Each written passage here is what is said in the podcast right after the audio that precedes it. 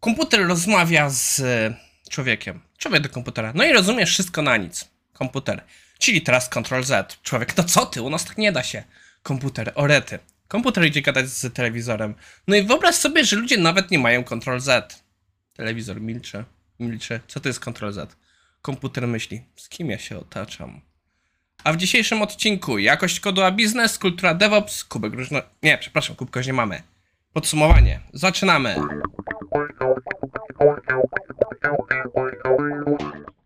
A więc, jak macie okazję zobaczyć, przynajmniej nie wiem, czy z waszej perspektywy to widać, ale mamy nowe oświetlenie.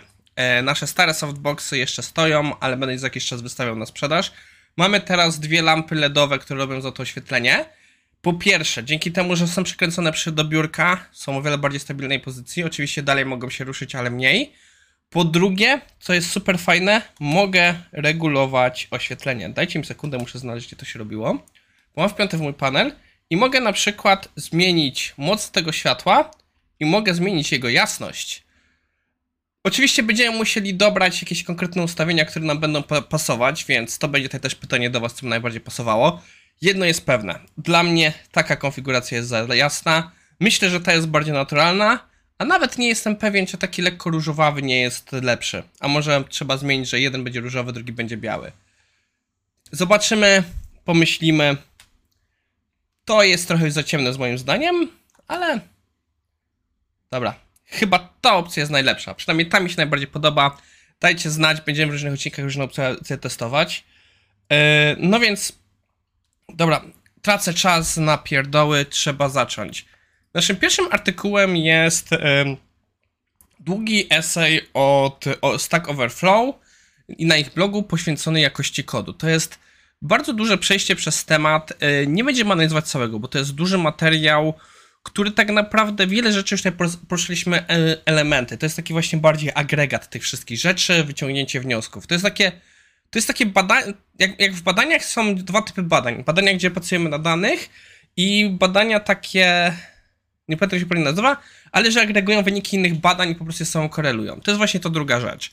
I autor o tym tutaj mówi, że e, tak naprawdę najlepsze metody pracy na kodzie, najlepsze dobre praktyki sprawdzają się w małych zespołach, ale w wielkich firmach to już to nie działa, że no po pierwsze kod to nie jest sudoku, ma więcej niż jedno no, możliwe rozwiązanie problemu. I także porusza kwestię, że jakość kodu, jego czytelność ma wpływ na to, no po prostu na to, jak, czy ludzie są w stanie go przeczytać, czy są w stanie go zrozumieć. Czym lepszy kod, tym to bardziej jest widoczne. Dalej mówimy dość dużo o różnych rzeczach, źródłach wiedzy i tak dalej. I następnie porusza parę rzeczy, które są jego miarą, dobrą e, miarą kodu. Enkapsulacja, czyli po naszemu hermetyzacja. Ogólnie rzecz mówiąc, to jest koncept z, z programowania obiektowego, ale przekłada się w pewnym stopniu na inne języki. Czyli po prostu upraszczając, naprawdę upraszczając, to jest po prostu zasięg pewnych zmiennych. Jak daleko można je dostać? Czy wszyscy mogą się ich dostać, czy po prostu zmienna, która nie jest potrzebna na zewnątrz jakiejś funkcji, nie jest widoczna na zewnątrz tej funkcji? Dalej porusza coś, e, co się nazywa, autor nazywa idiomatic code. Nie sprawdziłem polskiego odpowiednika.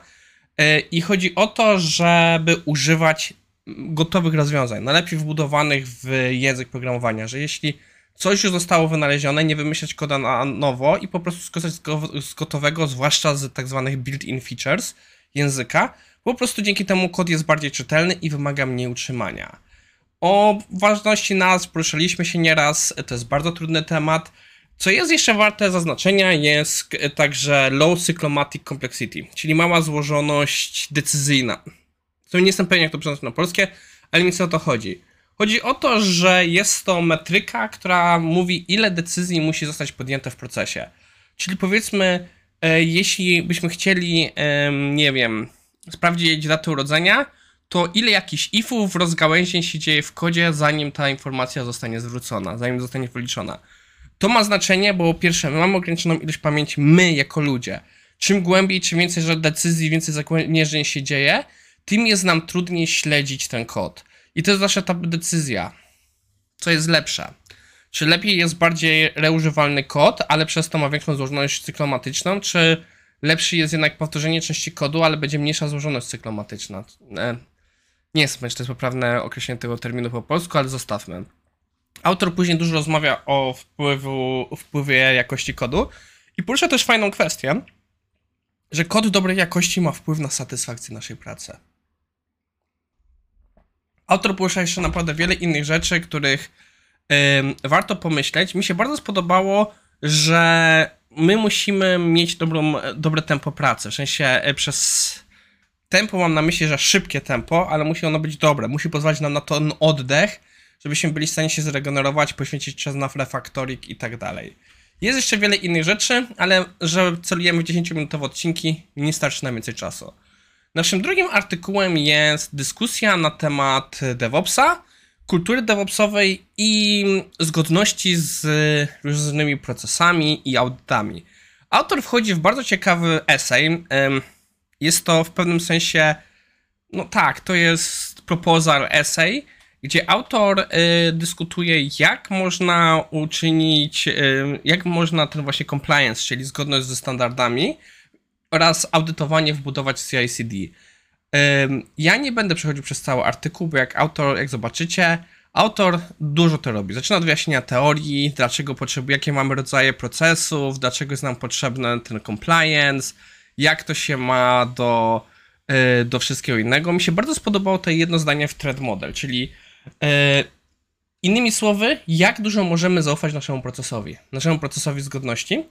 I też fajnie użył określenie do audytu, e, do audytu. Mi się bardzo spodobało, że on to nazwał takim metaprocesem, że jego celem jest sprawdzenie, czy faktycznie ten nasz proces działa. I to mi tak trochę przypomina już testowanie. Dalej autor już wchodzi w różne rozrysunki, jak można pewne procesy zaprojektować, i jak to wszystko można później, albo przynajmniej które elementy można zautomatyzować. Ciekawy research, nie dla wszystkich, e, też dlatego nie będziemy poświęcać mu o wiele więcej czasu w, w dzisiejszym odcinku, bo naprawdę będzie tyczyło się to części z Was i ja też nie jestem dość kom kompetentny, żeby w pełni to omawiać. Bardziej mi się wydaje, że tutaj użyliśmy to, żeby zaznaczyć, że takie materiały istnieją. No i podsumowując, Stack Overflow zrobił bardzo fajny research, gdzie mi się spodobało te cztery punkty, które wymienili jako właśnie um, cechy jakości. Dobre imiona, dobre nazwy, enkapsulacja, e, kod idiomatyczny, e, czyli że korzystamy jak najbardziej zbudowanych funkcji i żeby celować jak najniższą złożoność decyzyjną tego kodu. Jest tam parę innych rzeczy, które warto poświęcić. Drugim naszym tematem był coś o wiele bardziej zaawansowanego, czyli dyskusja na temat zgodności z procesami, z audytami, co zwłaszcza ma duże znaczenie dla firm, które na przykład muszą różne ISO wprowadzić. I jest to, jak to wszystko spiąć z DevOpsem. Jest to bardzo zbudowany artykuł, który jest przeznaczony do, do bardzo wąskiej grona osób. No to wszystko na dzisiaj. Przekroczyliśmy 666 osób, czyli mamy szatańską liczbę. Następny cel 1000 osób. Oryginalnie planowałem, żeby z okazji 666 subskrybenta zrobić jakiś special, ale niestety cały przyszły tydzień mnie nie będzie, dlatego też nagrywam te wideo.